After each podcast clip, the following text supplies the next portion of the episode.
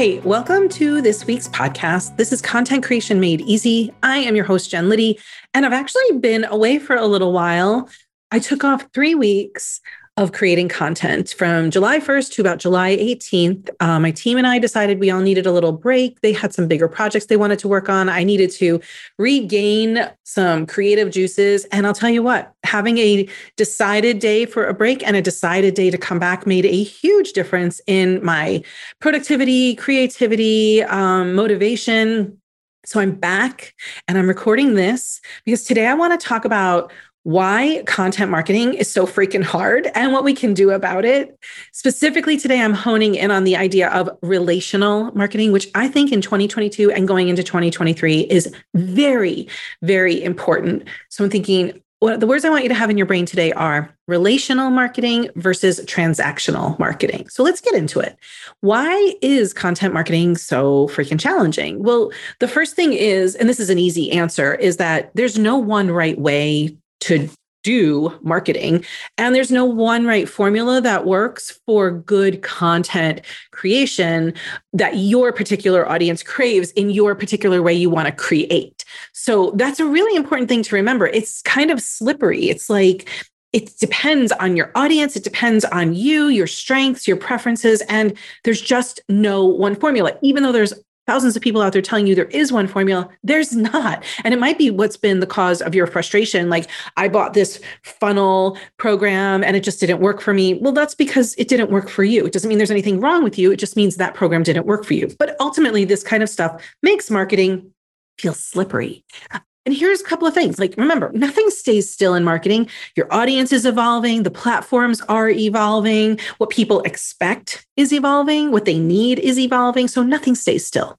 Secondly, there are no cookie cutter solutions. I cannot hammer that home enough.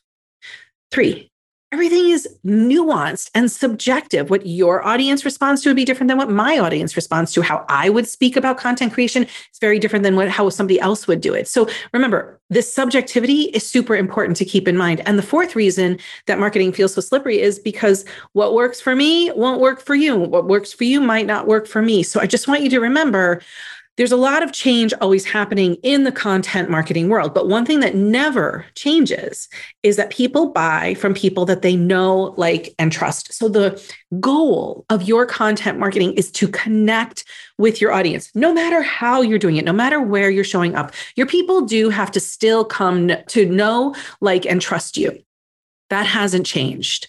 So okay, great, you buy in, but how do we connect with our audience? What the hell do we say? How do we do it? And how do we do it, especially when we're so overloaded with everything else in our lives, right? Like we're trying to work in our business, we're trying to work with our clients, we're trying to work on our products. Marketing is usually the last thing we have time for. And I'm putting air quotes around have time for, uh, or it's the last thing we want to take care of. So today I am breaking down one vital way to help you connect with your audience more easily. And we're going to be diving into this idea of relational versus transactional content marketing. Now, this idea actually came to me because of something that was going on in my house. I have a 15 year old son and he's really intelligent in terms of like being able to converse. He's emotionally intelligent. We have great conversations or we did until he turned 15 and then i realized that most of my interactions with him sounded something like jack clean out the cat box. All right jack did you do your homework? Yep. Jack dinner. Okay. And it was just like we couldn't get anywhere. We weren't like I couldn't engage him at all in conversations. And it was like really painful to me because I, ha- I have an only child. I have this one kid. I've been used to him talking to me his whole life. And now suddenly there's this chasm between us, and I can't bridge it no matter how I try.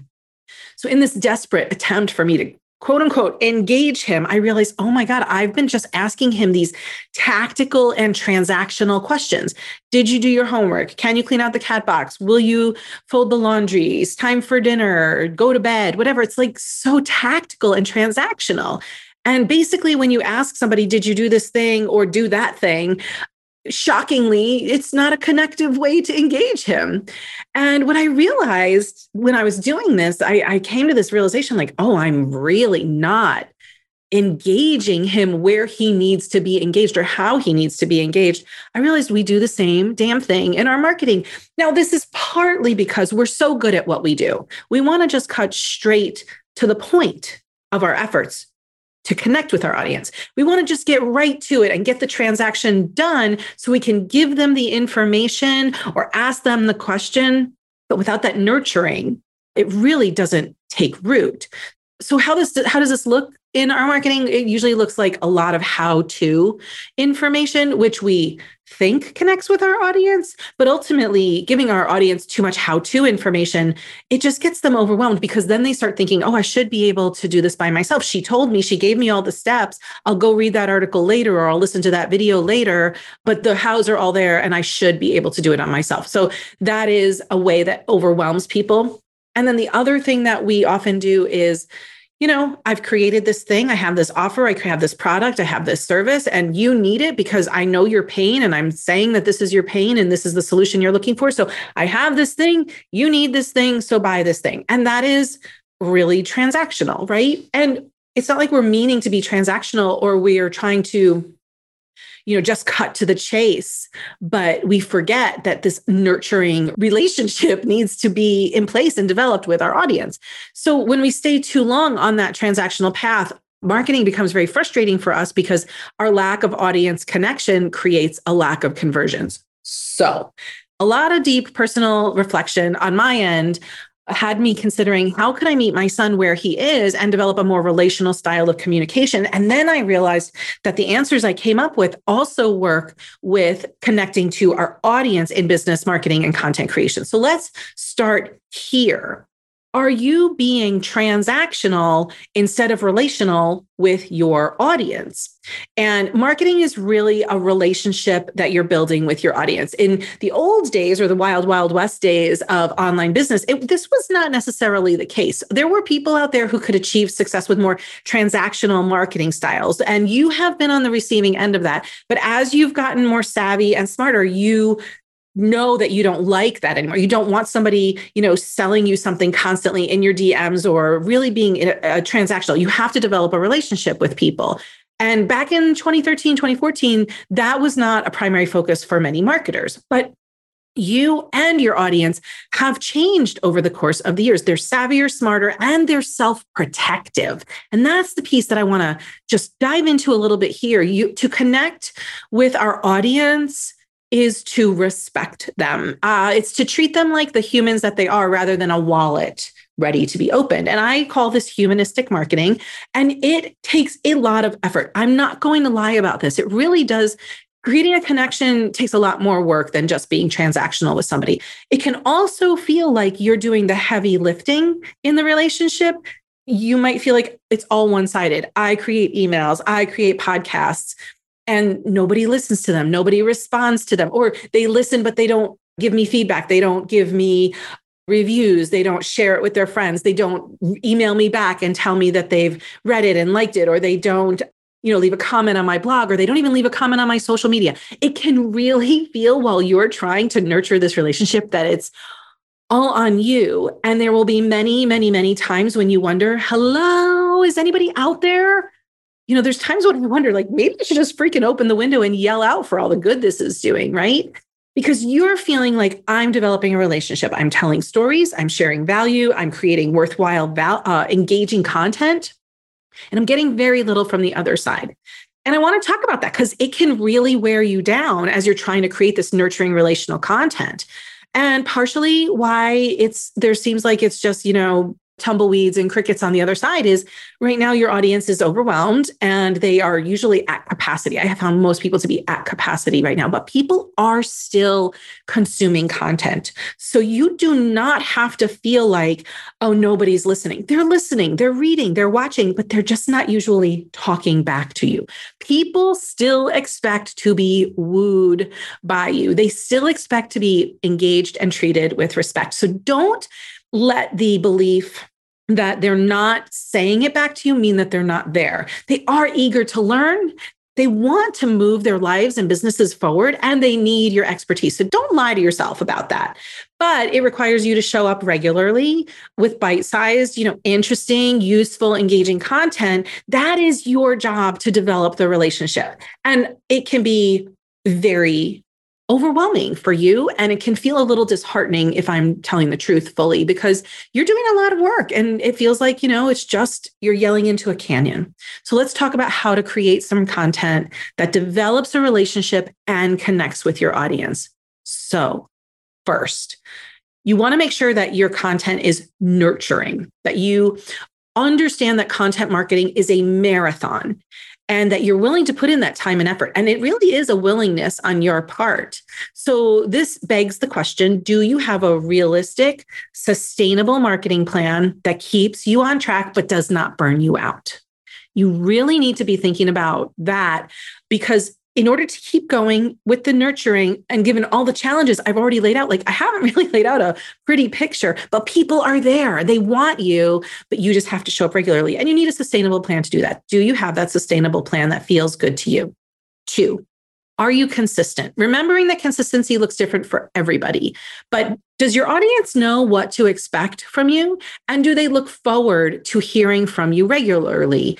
And whether that's you email your audience once a month, twice a week, once a week, you put out a podcast every week. Do they know the expectations? For example, with this podcast, I made it clear in the beginning of the summer that I was going to an every other week schedule just for the summer. And with my audience, I have been quiet for three weeks. And when I get back on the fourth week, they are going to know exactly what happened and what they can expect from me going forward. So, this question I need to ask you what does consistency look like to you? What kind of integration of content creation do you have in your business? Because if you're like doing the, oh, I'm just going to do it all in one day, you might feel burned out by that, right? So, what does consistency look like to you? How can you show up regularly? And what can your audience handle? And what do they expect? So, that's the second piece.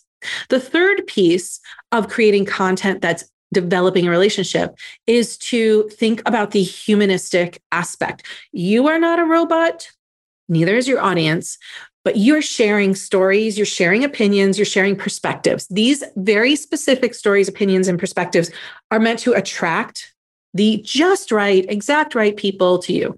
We also want to repel those who are not right for you. And that's what that's really what we want. We don't want to speak to everybody. We want to get rid of those people who aren't interested in the way that we have to say things. Now, in order for you to be human, not only are you respecting the people you're talking to, like I already addressed, but you're also remembering you are human as a creator. So, yeah, you can share your stories and share your opinions and share your value, but it doesn't mean that you have to bleed all over the internet. It doesn't mean that every time you show up with quote unquote something authentic, that it means it's an epic, you know, from the depths of humanity story in an effort to connect with your audience. You don't have to like give all of yourself away, nor do you have to share all of the private aspects of your life. I know that that's happening a lot online, that you're seeing that on Instagram and TikTok. Like people are just really letting you in, but you still get to decide as a human how much you want to let people in and how much you know, they need to be let in. Not everybody needs to know everything. When you're a personal brand, you do need to show up as a human, you need to show your face. And it also means you get to have some boundaries. So that might be challenging for you if boundaries are a problem in the first place. And if you've been like, boundaries are a problem for me, so I'm just completely closing myself off, that might be causing a problem for you as well. So let's talk about how you can assess your content. What can you do?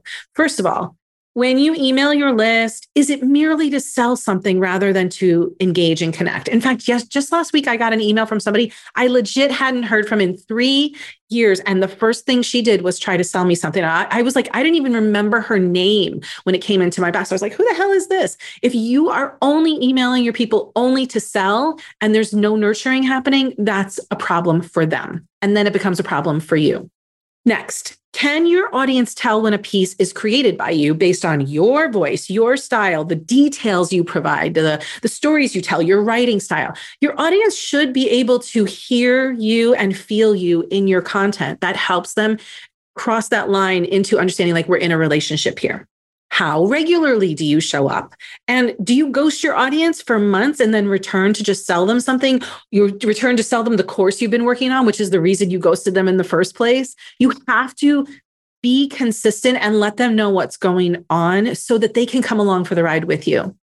This is a big one, this next one. Do you show your face in the visual aspects of your marketing because this is far, far more important than you think it is. Trust me, I know from firsthand experience because I avoided doing it for years. The minute that I started showing my face, my business took off in a way it was not when I only used graphics in my content. And then lastly, does your audience regard you as an expert and authority and as a human being, right? Like you're not the sage on the stage. You don't have to be the iconic internet guru. You are a human being and an expert and authority. And does that come across in your content? Are you passionately sharing what you love and lighting up when you talk about it? And can people see that? So let's go back to what this strategy of relational versus transactional communication looks like. So in my house, I've got an audience of one and he's 15. So I changed some of my behaviors in order to meet him where he is. They were highly inconvenient and it took a lot of work. But for example, let me give you an example. He likes to come down for second dinner later at night and he's usually got his headphones in, is usually watching something like John Oliver or something on like cryptocurrency or something on YouTube. And so I started to go into the kitchen during that time rather than just sitting where I was in the on the couch. And I would go into the kitchen and just like putter around and ask him like, "Hey, can I listen to that too? I'm curious about it." And then he would take his headphones out and he would like just put the put it on for us in the kitchen. And then I could be engaging with him. I could ask him about it. I could ask him for his expertise or his insights and it really started to create conversations. And the proximity to him invited conversation and I had to meet him where he was. So usually the conversations are about stuff I don't understand, crypto or a rap guy or some like young, you know, young influencer that I have no idea who it is. But at least we're having many, many, many conversations where although I don't understand what's going on in the world most of the time, I am much closer relation to him than I have ever been before. It was really, really worth it. So to connect with your audience, I want you to focus on knowing what do they need to hear from you using, of course, the words that they use, the topics they're interested in, and the questions that are burning inside of them. And then really start to think about how can I nurture and engage while still holding my boundaries, while still having my space and being me. Uh, but all of this is really important for you to move forward. And one of the things I find is that people just struggle with this over and over again because falling into transactional marketing content is just a habit. And that is one of the habits that we undo inside the Content Creator Studio. In fact, it's a group coaching program that offers drop in calls every week for you to get feedback, support, help, and training on your content to make it better. And it's really all about accountability, implementation, and learning. And if you feel like content is just that thing you cannot grasp and it all feels too slippery for you, I just want to enjoy, uh, invite you to join the Content Creator Studio. Uh, it's a $57 a month investment where you get weekly access to an expert and daily access to me in a private Facebook group where you can ask questions. And it's just really a place for you to feel supported, not a nameless, faceless group where you're just constantly wandering around doing trainings. This is not about doing more trainings. This is about getting your shit out of your head onto paper, onto video, onto your podcast and get it out in the world wherever it is you'd like to be. So I'd love to encourage you to join us. You go to jenliddy.com slash studio and we would love to have you. Questions, shoot me an email, jen underscore liddy at me.com. But mostly get started with thinking about relational content because it really can be a game changer in your business. See you next week. Bye.